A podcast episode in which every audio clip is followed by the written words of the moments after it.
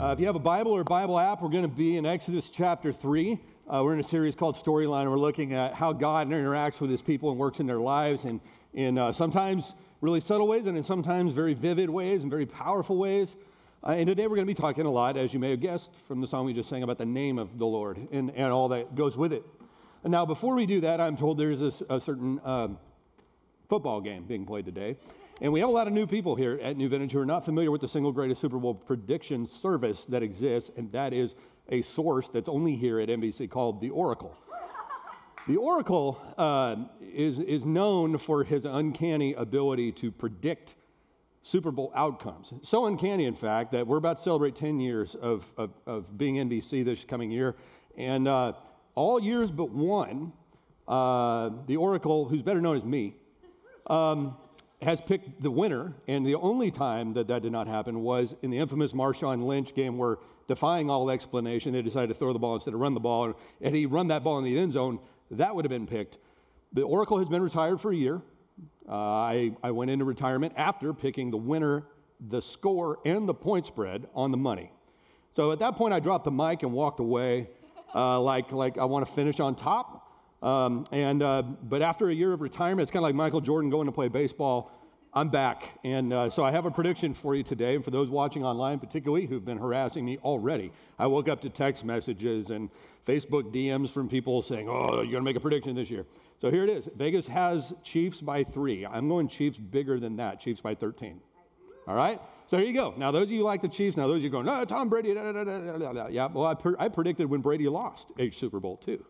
So it has that vibe. It has that thing this year, and uh, that's fine. Feel free to talk trash liberally uh, this afternoon. That's part of having fun. Now, back to more important matters at hand. Moses, the name above all names that he's given at the burning bush. So holy uh, that to this day, you're not allowed to speak it. You're not supposed to say it out loud, even when you're reading scripture if you're Jewish. Now, we Christians and in our society, we just throw his name around. OMG. Hashtag. We just throw it out. We treat it commonly. We, we treat it as though it were something trivial. But what we learn here is that when Moses is called to this ginormous task of going and encouraging an Egyptian Pharaoh, the most powerful military leader in the world, with the most powerful nation in the world to let hundreds of thousands, if not millions, of Israelite slaves go after 400 years in captivity. The only basis on which he's called to do so that he's supposed to believe in is that God asked him to. And that if God asks him to, that's plenty. Because God, being who he is, is enough.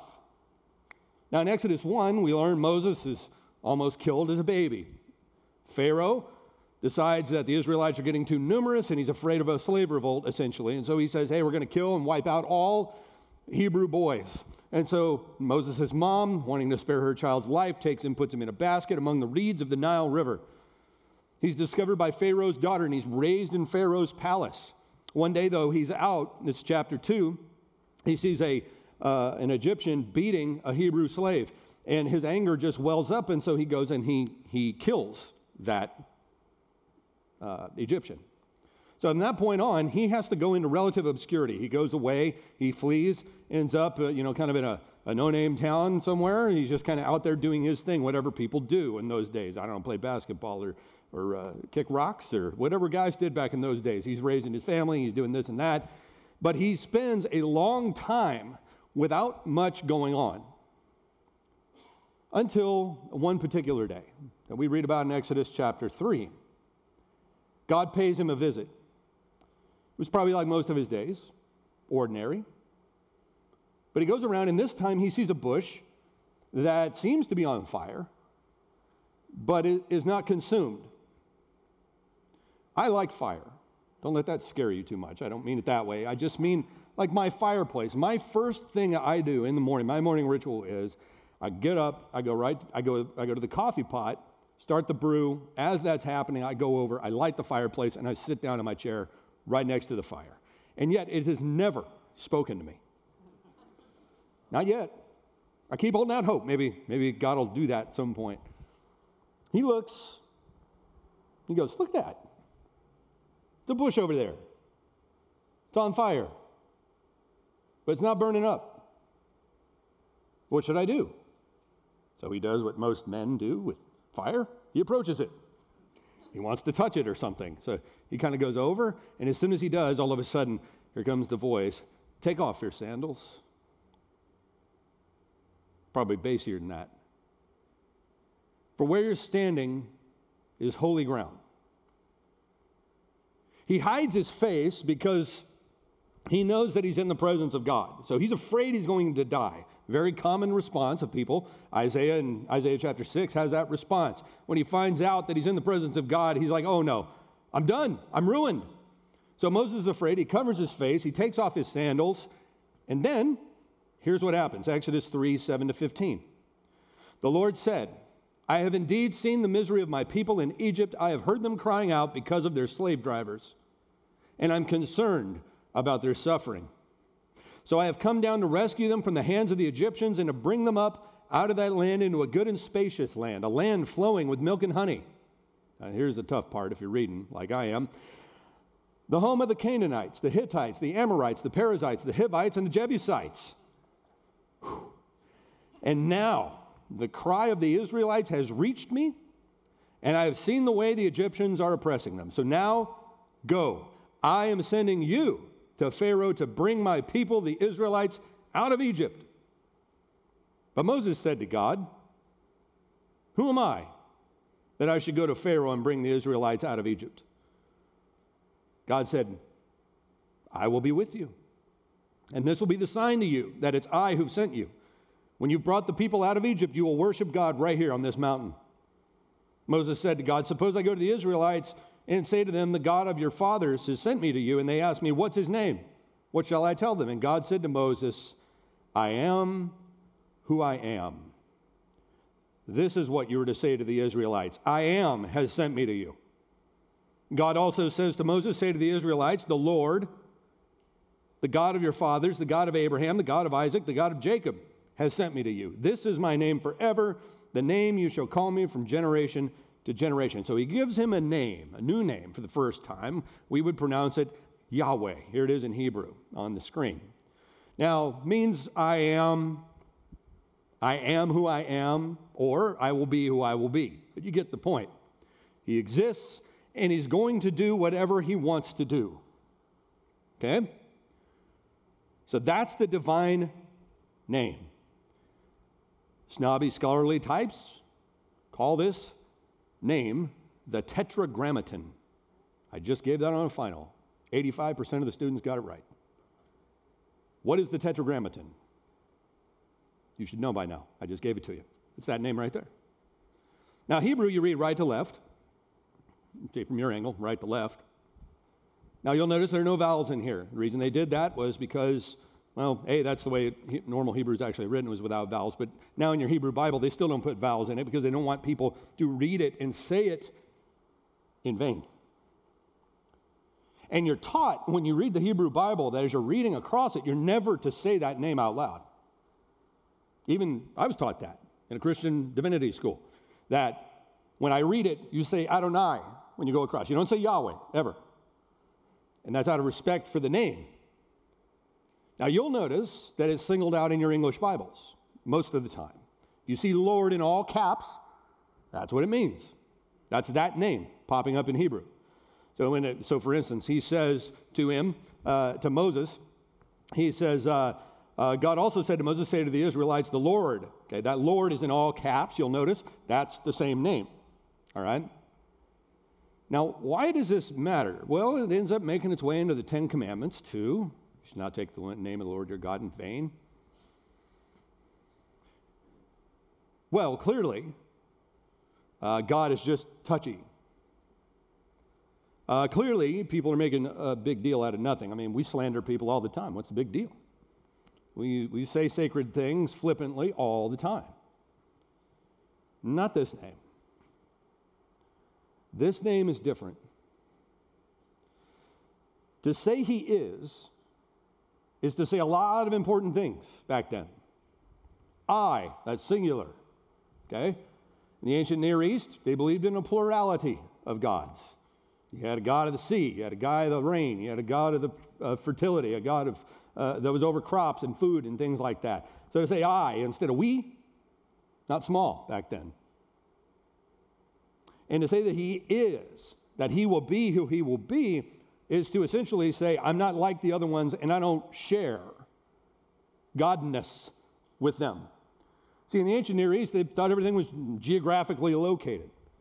So if you're an Israelite, uh, your gods have no influence in Egypt. Like once you hit the welcome to Egypt sign, like that's it. Like God, your God has no authority here. So when he says that, he's not just saying, I've always existed. He's kind of saying that. He's also saying, I've always existed. It's only me. And I will do whatever I please. So when he, Moses is nervous and he says, Hey, well, what am I going to do if Pharaoh says no? He says, You tell him, I am sent you, me. I will do what I please. I will be who I will be. And what if I go to the Israelites and they say no? Tell them, I will be who I will be, sent you. The God of Abraham, Isaac, and Jacob, the one that you know tells Abraham go, and Abraham drops everything and goes. The one who destroyed Sodom and Gomorrah. The same God who takes Isaac and rescues him from the altar there with his father Abraham. Jacob, we talked about him last week. The one who works even through our chicanery, our weaselness, can still work out his will through that. That God, the one who created the world, who destroyed the earth by flood, all of those things, that God, I am, he's the one who is saying to you, Pharaoh, let them go. Well, but he's not going to know he's not going to know who you are. That's fine, he'll know soon. Just say it. Moses then comes up with a long list of excuses, a typical way that we go about handling the call of God if it's hard or, or scary. I mean, what a call. Think about this. After 400 years of his people crying out for deliverance from slavery, he is offered the chance to lead God's people out, and he's not excited about it. He's terrified of the assignment. So he comes up with a list of excuses. First one is Pharaoh won't listen. Second one is the people won't listen. Now, he's not wrong. They don't listen at first. But then his next one is going to be uh, that he doesn't speak very well. So this is Exodus 4 10 to 12. It says, Moses said to the Lord, Pardon your servant, Lord. I have never been eloquent, neither in the past nor since you've spoken to your servant. I am slow of speech and tongue. So surely God's going to send him to Toastmasters for a year, right? Or do something that will help him learn to be a better speaker? No. Here's what he says The Lord said to him, Who gave human beings their mouths? Who makes them deaf or mute? Who gives them sight or makes them blind? Is it not I, the Lord? Now, notice all caps. Is it not I? I am that does that? Now, I will help you and I will teach you what to say. So, now God will give him a couple of signs. First thing he says is, I'll, I'll take your brother, who's a lot better, more polished speaker than you are, and send him with you. Not because I need him, but because you need him. Because you're weak in faith. I will send Aaron with you. Hey, Moses, look, I know you're also weak in faith, so I'm going to do a couple magic tricks for you to help you understand that I mean business. Take your staff, throw it on the ground. So Moses does it. It turns into a snake. Pick it up again. So he picks it up, staff again. Moses had to have gone, Whoa. Next thing he says, Take your hand, put it inside your cloak, and take it out. He does. It's covered in leprosy. Put it back in. Puts it back in, pulls it back out. Whew. Thought I had leprosy for a second. So he shows him that, not because God needs it. That's nothing compared to what God's about to do. Moses needs it. So because, because God is patient, now he tries to tell him, listen, Moses, it's going to be okay because I am sent you. If I'm with you, no one can stand against you. If I am is with you, Pharaoh can't stop you. The Israelites grumbling can't stop you. The only thing that can stop you is me. Because what I close can't be open, what I open can't be closed. The one I have declared free is free and can't be taken back into slavery. And I have sent you, Moses, now to go deliver this love note to Pharaoh. Let my people go. Pharaoh's first response why? Says who? I am. Who? Well, he'll find out. But it doesn't go very uh, swimmingly at first. But the thing I want you to take away from this is his lack of giving Moses good excuses and good reasons. All he gives is his identity. All he responds with is, I am. You may remember in the book of Job, uh, Job uh, is a guy who's referred to by God as blameless, and he suffers immensely. And toward the end of the book, God just shows up, and all he does is ask him two chapters of rhetorical questions Who tells the calf when to give birth?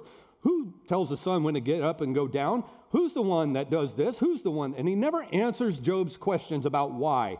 All he does is say, Who are you? And who am I? Those are the only two questions that you need to be able to answer. And Job seems fine with it. Job seems to go, You know what? You're right. He says, I'm the one who's spoken carelessly. So he says, I put my hand over my mouth. Moses could have probably done that, might have gone better for him. But I want us to talk about, after his calling, what that means for us today. The most essential ingredient is God's power and God's presence. It's the fact that He is and that He's with us. That's what makes Him trustworthy. See, if I if somebody who I can't trust, somebody who doesn't have any power, doesn't have any jurisdiction over whatever it is that they're calling me to do, somebody that I can't really trust, somebody that's not able, then I have no reason to follow them. I couldn't do it. I couldn't be courageous, nor maybe should I, if they're not able to actually deliver on what they promise. But all he has to do is say his name. That name, which looks like four little squiggly lines to us, but that name that you're never to speak lightly. You're not even to read out loud. The one that, that when he even just says, I'm here, makes Moses cover his face, take off his sandals, because wherever he is is holy. He says, I'm with you. Tell Pharaoh, I am sent you. Tell the Israelites, I am sent you. And we trust him thus because he is who he is. I am who I am. I will be who I will be. It's what distinguishes, I would say, Christian leadership from other kinds. Christian leaders aren't supposed to cower the way that others are because I am is with them. They're not supposed to be. Now, that doesn't mean they don't feel that way from time to time, but what it means is that there's a courage and a boldness that you see in people like Elijah who are willing to say, tell you what, let's have a God contest. We'll put Baal here, we'll put Yahweh over here. Y'all go first. We'll see how this goes. And they back up Baal says, uh, the Baal prophets go, they slash themselves, they do everything they can, and they can't do it because he doesn't exist, because he doesn't have the power. Elijah says one word God torches a fully wet, totally drenched altar with fire from heaven in a demonstration of power. That's what's about to happen here. So, the name that we sung about, right? The name of God, I am who I am, I am, I will be who I will be, is a statement of who He is, His ability to do what He wants, the divine prerogative, if you will, to choose to do whatever He wants. He's not bound by anybody. And the fact that He exists, I am. It's not plural, it's one, one God. So, God keeps pointing Moses back to who He is through the entire dialogue. Hey, what if he doesn't listen? Tell him I am sent you. What if the Israelites don't listen? Tell him I am sent you. Well, but I'm not a good speaker. You know what? Who put that mouth in your face? I did. Who is it that gives people the ability to speak, Moses? Me. He never really answers Moses' excuses other than with his own name. And I think that's important because if it's good enough for Moses at the burning bush, it's probably good enough for me and you. To each and every reason that Moses can conjure up as to why he shouldn't be the one to respond to God's call, God responds with his identity.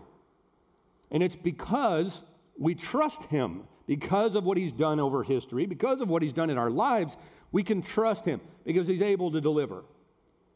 I mean, what would he say to you this morning? I mean, God, God calls us. There are a lot more bushes on fire around us than we think. A lot of us just aren't paying attention. We're not paying attention. You know what? Hey, I see that bush over there, actually, we say. And I am going to listen as soon as soccer season's over. Okay? And as soon as that's over, then I promise, okay? I mean, as soon as I get the promotion, my attention is yours. Does that honor the name? Does that honor the name of the Lord, the one who says, I am, I will be who I will be? the one who appears to Moses at the burning bush. See, it's not that, that God never calls people or never speaks to people, it's that we don't listen well. We are preoccupied, our attention is fragmented. And ironically, we find things that are. you know, I, re- I, remember once we were, um, my, I was, uh, my, my middle daughter was up in Hollywood, and she was, gave us a phone call in the middle of it, uh, and they were walking right in front of what used to be called Mann's Chinese Theater. And we're sitting there, and she gives us this phone call, and we go, Hey, what are you doing? Da, da, da. Oh, we're doing this and that and the other, whatever. And, and, and she said it was being interrupted because they were honoring some old guy. What old guy? His name's Clint something. It's like Clint Eastwood? I'm like, dude, some. You. Ew, no, whose child are you? You know, Clint Eastwood. Clint is the man. You stop. Whatever you're doing. That's Clint Eastwood. I know, but I'm busy texting or shopping or whatever. No, not when Clint Eastwood is near. No, there'll be no shopping, no texting. Stop what you're doing, or I'm taking your phone when you get home. Put it down. Clint is here. Some old guy. Right. I mean, I think that's the way that we come across to God sometimes. He's like, I've given, I've tried everything I can to get their attention. They won't listen. They just go, hey, I don't know, some old guy is like, he's just some old guy. He's interrupting my flow. He's interrupting my, I understand that's important to other people. And hey, God bless him, you know. Who am I to judge? And as a result, though the whole stinking countryside of your life has been on fire, you don't see it because something else has got your attention. To walk in the presence of God means to be changed. And if you're really willing to do it, He will grab your attention in ways that you can't imagine and never let it go. See, the great lesson of the burning bush story isn't just that God would call a mere human to do a huge job. The great lesson of the burning bush is the power and the presence of God that you see signified in His name. The burning bush for Moses and for us, you might call Christian leadership or Christian calling 101. That the God we serve is far more powerful than we are and far more powerful than any president or king or, or sheik or anybody. Everywhere he is, is holy. And since he's everywhere, that means everywhere is holy. We live in a sanctified space that is ablaze with the glory of God. And so we serve a God who is not only strong enough to stretch out his arm with the plague to destroy the earth by flood, we also follow a God with a heart big enough to send his son to die for us on the cross. So when we do that, that's I am. That's who I am is. So when you find yourself going down some path and going, okay, well, what do I do when I get here? What, what do I do when I hit a dead end over here? I'm meeting resistance. What should I do? His answer is likely to be, I am. And that's supposed to you to mean, ah, yes, I remember now. Uh, the one who created the earth, destroyed the earth by a flood, you know, brings life into being and snuffs it out. That one. He's the one that called me to this. And if he has called me to this, then no one ultimately can stand against me. They can resist. And that's why, like, when, when Jesus comes in the New Testament and says that, you know, that, that hell will not prevail against the church, that's why I'm never that worried about it. I'm like everybody else, I go, yeah. Once he says it, and once I know that that's what God actually wants to see happen, there's nothing that can change that. I mean, if it can, then we all should be deathly worried about our salvation or a whole bunch of other things because if Satan can do that, maybe he can take my eternity away or he can do all these other things, right? But if in fact God actually is in control, he is who he is, he will be who he will be, he is, and he's the one that called me to that, then I don't need to be afraid. To all of us who would offer God a reason why we shouldn't obey, God continues to point us back to the power of who he is. Who is he? He's I am. And the same God who created the world, destroyed the earth by flood, delivered people from slavery, would part the Red Sea shortly hereafter, redeems the world from its sin through the sacrificing of his own life. The death and the resurrection now lives in you and in me. That's why, sisters and brothers, worship, prayer, Bible study, things like that are so important. Why? Because it draws us to the fire. It keeps our attention. It allows us to recall who it is that we're dealing with. And when I say the name of God, the sacredness of what I'm saying, that that name, eh, when Jesus' name is said in the New Testament, I mean, the demons shudder. And yet, we often walk as though, I don't know, we're like on this horribly underdog team. It's like, oh, no, no, no, no. When you're walking with God, for lack of a better illustration, you're always the favorite. You're always the favorite team. Because if you're actually walking with the Lord, you, you really can't be defeated. You can't. So, what he's about to do is an impossible task. You're going to go to the most powerful nation in the world with the most powerful ruler, the most powerful military in the world, and ask him to just kind of give away his millions of slaves who are running his empire after he just committed mass genocide in order to keep their numbers down. And he's just going to do that. Sure. Well, so we trust him because of who he is, and we follow that. But if God has called you, you have everything you need to accomplish it. If God has truly spoken, your job is not to necessarily even feel good about it. it your job is to obey, is to follow. Moses clearly goes with trepidation. And when he does, it's a disaster. And the, the first chapters of his journey are in an absolute, uh, you know, complete catastrophe. The, the, Pharaoh turns on him, his own people turn on him, and he asks God, Why did you even bother sending me? It's not off to a great start. But God has sent him, and so he, pers- he persists. If God has called you, you have everything you need to accomplish it. If God has truly spoken, sisters and brothers, your job's to obey. Let me, let me just, I'm a little worried we're going to get a bit of an ego amongst our teenagers if I keep showing as much appreciation as I am. But let me tell you something. Let me tell you something. Teenagers have this reputation for being rebellious, right? They don't know how to respect authority, they don't know how to obey. Two weeks from now, February 21st, we're going to go back to the beach. We have 15 more teens that are going to get baptized. Yeah. So I find myself going, yeah, I mean, come on, let, us let's, let's clap for that. If we can't clap for that, what are you going to clap about? But I find myself going, wait a minute, wait, they're supposed to be rebellious. The adults, we adults, we're supposed to be those who are, you know, uh, you know, organized, responsible, and so good at listening to the law and reason and everything. I want to know why teens, at least at NBC, seem to be better at obedience than their parents. I'm sorry, is that too soon? I want to know how it is that young person after young person after young person rushes in, rushes toward the burning bush, which is awesome. But I want to know where are their parents?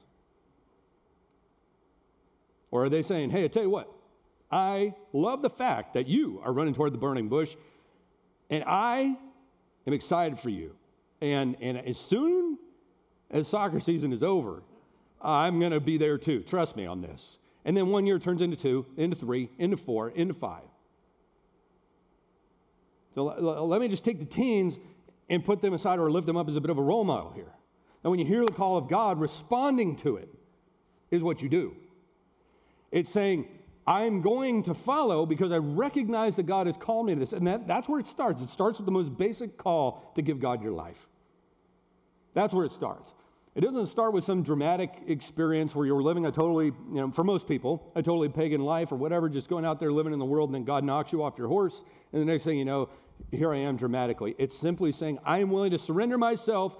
I am inviting you to fill my life with burning bushes. And if you do, I will listen. And if you call me, I will go. That's the heart of the gospel.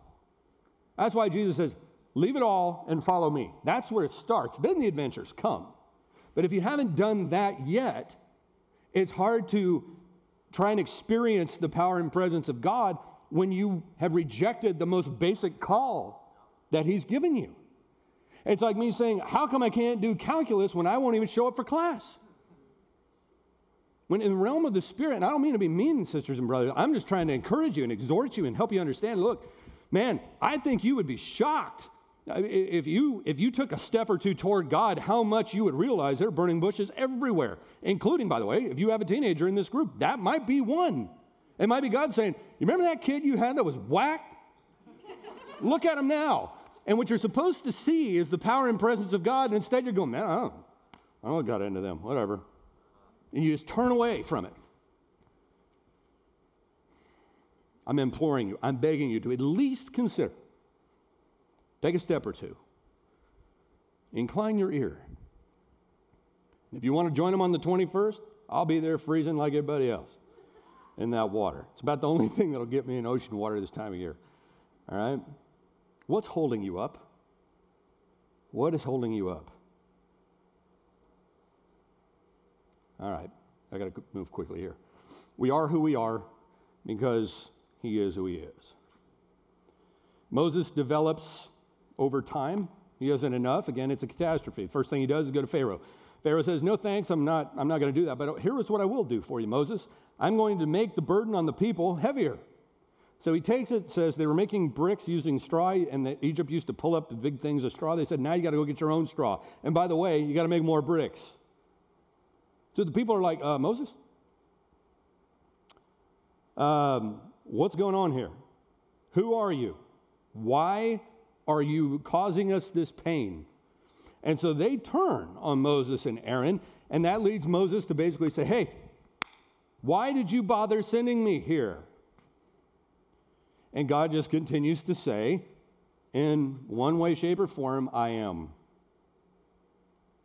And I think part of this is, and, and here's what I mean by, by uh, us being who we are because He is who He is.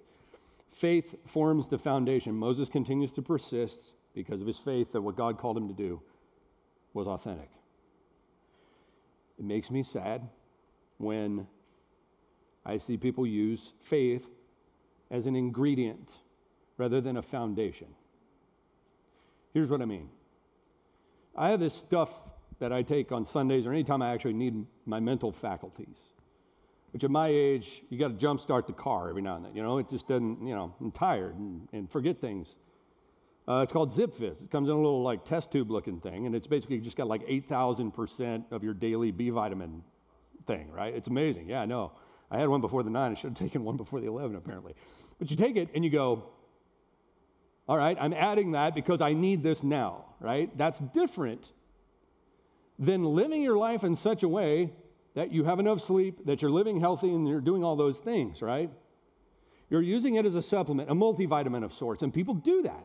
They'll say, instead of following that call on a daily basis, say, I'm going to follow you wherever you go. Wherever you lead me, I will go. I will do anything you want me to do. They wait until they feel weak and they feel like they need the presence of God. Then they come in for like a booster shot. The problem is, that's not how it's supposed to be. Church, church and, and, and the gospel and the calling of God is not really supposed to be fundamentally a vitamin supplement. It is supposed to be the foundation of everything in your life. How do I parent my kids? The way that God calls me to. How do I relate to my spouse? How God calls me to. How do I respond to discouragement? The way that I am calls me to. And why do I do that? Because I trust him. Why do you trust him? Because he always has been. He always will be. Because he's the God of Abraham, Isaac, and Jacob, and all the way through the Old Testament. He's the one that helped David slay Goliath. He's the one that gave his son to die for me on the cross, the one who empowered the early church to say things that they had no capacity to say with courage that they didn't have before. And I believe that that God is calling me. And so, therefore, I'm going, and I trust him, I'm going to follow him in every way I can. If he asks me or invites me to do anything, I'm there. And everything else is secondary. Everything else. But what about soccer season? Well, okay, then, then embrace soccer season in a gospel centered way. What is God calling you to do there? What He's not calling you to do is evaporate from ministry for six months. That I'm pretty sure of. What, what, what is He asking you to do? Well, maybe, maybe it means, okay, who are you going to bring with you from soccer? uh, how can you bear witness to the gospel on your soccer team at the tournaments or those other things? It causes you to ask questions like Is this taking on a life bigger, in, a space in my heart that's larger than it should? So instead of me enjoying this as a good gift from God, it's becoming God. Asking those questions that comes from the heart of a person who really, really cares. I mean, go back to the burning bush again. What if Moses had missed it because he was too busy? We're not just called by the fire, we walk by it, we're sustained by it. And you're going to need it. Discouragement is the kryptonite that you work against most of your, of your life when you're a Christian. You know, somebody, something's going to happen that's going to disillusion you, like Moses. He comes back after this and he goes, Wait a minute, wait a minute, wait a minute. I just did what you asked me to do. It didn't work out. And God's response is essentially, I didn't just call you to the mountaintop, I called you to be a leader in the valley too, Moses. So get out there and get on with it. You don't follow Jesus just when you're at the top of the mountain, just when your life is going swimmingly. And there's a reason he says, if you want to follow me, pick up your cross daily and follow me, because sometimes that's what it's going to feel like. And so you do it knowing and trusting that because He is who He is, that you're doing what you're supposed to be doing and you can trust Him with your life. I mean, look, I, I, I we're celebrating 10 years uh, at NBC this April. I know, man, amen. And I uh, have gotten very nostalgic as a result. A lot of memory lane stuff right now. And I keep thinking back to what we affectionately refer to as Black Summer. I was just commiserating on the rooftop between the services with, with some originals here. And I go, I go, do you remember that summer? I go, it was horrible. Horrible. I remember the offering came in, it was 300 bucks. We're almost a year in, $300. We had four staff members. How do you, how do you survive on 300 bucks between four people in Southern California? let alone the expenses of running a church, right? How do we do this? How do we do this? Maybe 35 people. We had big stained glass behind the pulpit. So I'd like to think that it made me look like the glory of God was shining forth when I preached, but that wasn't really it. It was blinding to the point that when we started church, the few people that were there would be on one side of the room, dodging the light. When we did the greet, meet and greet time, they would get up and everybody be over here and they would have moved because the sun was following them wherever they were going and they were trying to do it. But eventually it would catch up to them. And I was preaching to people who were doing this. I was preaching to people who had shades on. I had people get up and leave because they didn't want their retinas burned out of their head. Um, I mean, it was miserable. Attitudes were bad. It was like 105 in there, no air conditioning in that room at the time. It's Escondido in the summer, brutally hot.